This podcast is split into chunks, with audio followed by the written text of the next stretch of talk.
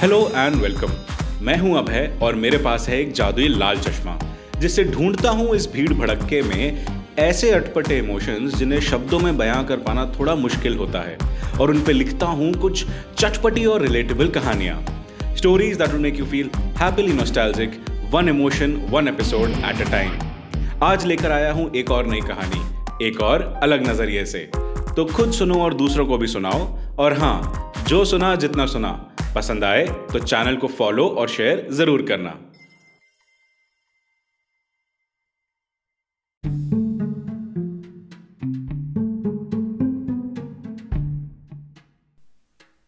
किसी spy satellite की तरह चक्कर लगाकर मैंने कंफर्म कर लिया था कि उसकी प्लेट में कम से कम 10 से 15 मिनट की कन्वर्सेशंस अभी भी बाकी थी। कहने को तो नयन से पुरानी दोस्ती थी मेरी।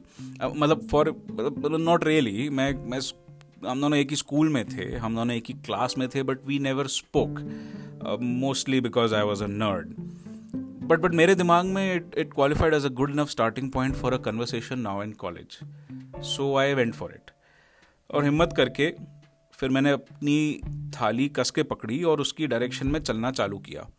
गोल सिर्फ़ लंच साथ करके एक अच्छा इंप्रेशन छोड़ने का था। लेकिन फिर वही हुआ, जिसका मुझे सबसे ज़्यादा डर था। उसने मुझे अपनी तरफ़ आते हुए नोटिस कर लिया। बस बस भाई, आफत मच गई। ये देखते ही मेरे दिल, मेरे दिमाग के हाथ से पट्टा छुड़ाकर किसी पागल कुत्ते की तरह नयन की टेबल की ओर भाग चला और पहुँचते ही वहाँ भौंका कैन वी ज्वाइनस ये बोलते ही पहले तो मेरे दिमाग ने मेरी बेवकूफ़ी और जल्दबाजी को किलो भर गाली दी, फिर अपना माथा ज़ोर से पीटा और मुझे आने वाली और सेल्फ एम्बेरसमेंट से बचाने के लिए वहाँ से कट लेने का निर्देश दिया।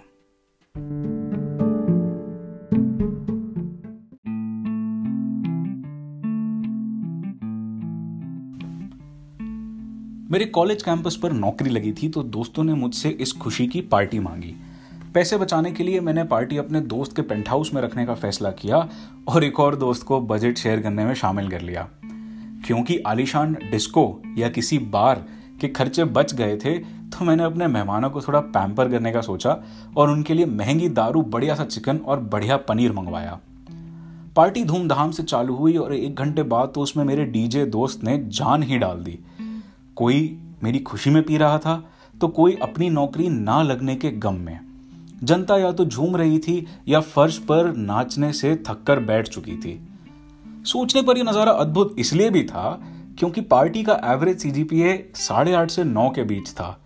ज़ाहिर सी बात है कि मुझ जैसे किताबी कीड़े के दोस्त पढ़ाकू ही होंगे, जो मुफ़्त में इतनी दारू पहली बार पिएँगे तो या तो मुर्गी की तरह फड़फड़ाएँगे या फिर किनारा पकड़ टुन हो जाएँगे। मैं तो इतना गया गुजरा था साहब कि कॉलेज में कभी फ्रेंड जोन भी नहीं हुआ था। लेकिन इस पार्टी से मैं अपनी किस्मत बदलने वाला था। आज रात में सबको मेरे कूल होने का अंदाज़ा लगवाने वाला था। ये सोच अपने आप को और मदिरा में धुत कर मैं वापस नाचने चला गया। लेकिन दो मिनट बाद अपनी धुंधली आँखों से मैंने अपने डीजे दोस्त को ज़मीन पे गिरा पाया। नज़र जब दाएँ से बाएँ गई तो देखा कि एक छह फीट लंबा खाकी वर्दी पे काली जैकेट डाले। एक इंस्पेक्टर अपनी फौज के साथ छत की इकलौती एंट्रेंस को ब्लॉक करके खड़ा था। क्षण भर में वहाँ हाहाकार मच गया, क्योंकि तब तक सबके जहन में यह बात आ चुकी थी कि जो तो इस जलिया वाला बाग की दीवारें छोटी थी, छलांग लगाने पर मृत्यु तो तय थी। देखते ही देखते छत पर अफरा तफरी मच गई, कुछ लोग नौ माले नीचे कूद गए। तो कुछ किस्मत वाले बगल की छत तक पहुँचने में सफल रहे। बाकी कुछ चकमा देकर नीचे के घरों में पनाह लेने भागे मानो जैसे तूफानी बारिश का पानी ज़बरदस्ती उफनती नाली में घुस रहा हो। बगल के कमरे में एक दोस्त अपनी दूसरी दोस्त पर लाइन मारने में जुटा था, जबकि उसकी खुद की पतलून गीली हो चुकी थी। अद्भुत नजारे तो अभी भी हर जगह बरकरार थे साहब। एक दोस्त के दिमाग की घंटी बजी और वो हवलदार को चकमा दे अपने कमरे में जा पहुँचा। फट से थैली निकालकर उसने अलमारी खोली और वहाँ पड़ा सारा माल और बाबा जी की बूटियाँ उस थैली में समेट खिड़की से नीचे फेंक डाली। ऊपर छत पर हवलदार ने हमें लाइन पे खड़ा किया और अपना हथियार निकाल हमारी फ़ोटो लेना चालू कर दिया। थोड़ी देर बाद सारे बर्तन भांडे और बिस्तर उछालने के बाद जब पुलिस को कुछ ना मिला तो वे हताश हो हमारा म्यूज़िक सिस्टम जब्त कर ले गए। अगले तीन दिनों तक हम थाने के चक्कर लगाते रहे। उन्हें यह समझाने में कि हमें नहीं पता था साहब कि दस के बाद गाना बजाना जुर्म है। पुलिस ने माफ़ी की कीमत भी बीस हज़ार रुपया लगा दी तो तब तो मेरी औकात के बाहर जब बात चली गई तो मैंने कुछ मारवाड़ी री बुलाई और बीस का पाँच हज़ार कर हमने सामान वहाँ से छुड़वा लिया। चार साल बाद यह किस्सा मैं अपनी कंपनी के नए एम्प्लॉयज़ को सुना रहा था तो भीड़ में से अचानक एक आवाज़ आई नहीं नहीं हमने तो सुना था वहाँ वैश्याएँ भी थी। हमने तो सुना था मकान मालिक को कोड़े पड़े थे और जेल हुई थी।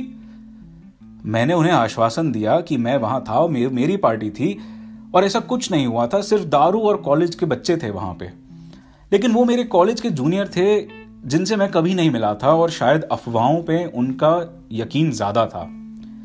उन्होंने बाद में बताया, ये किस्सा कॉलेज में इतना मशहूर हो गया था और हर साल मिर्च मसाला लगाए, उसके नए नए वर्जन मार्केट में सबको डराने आ जाते थे। मुझ जैसा किताबी कीड़ा, जो कूल बनने निकला था, अब कॉलेज का लेजेंड बन चुका था, जिसके बेखौफ किस्से कॉलेज की दीवारों के बीच हर साल गूंजते थे। लेकिन आखिर क्यों ही ना हो? जैसा अंग्रेज़ी में कहते हैं heroes are remembered but legends never die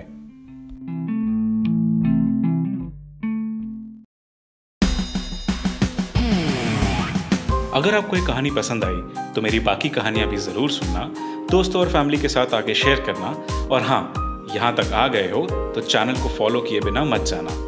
कहानी पर कोई फीडबैक हो तो मुझे मैसेज करना मेरे Instagram handle Maheshwari under Abhay ninety one पर, जिसका लिंक और नाम दोनों ही मैंने डिस्क्रिप्शन में भी दे रखा है।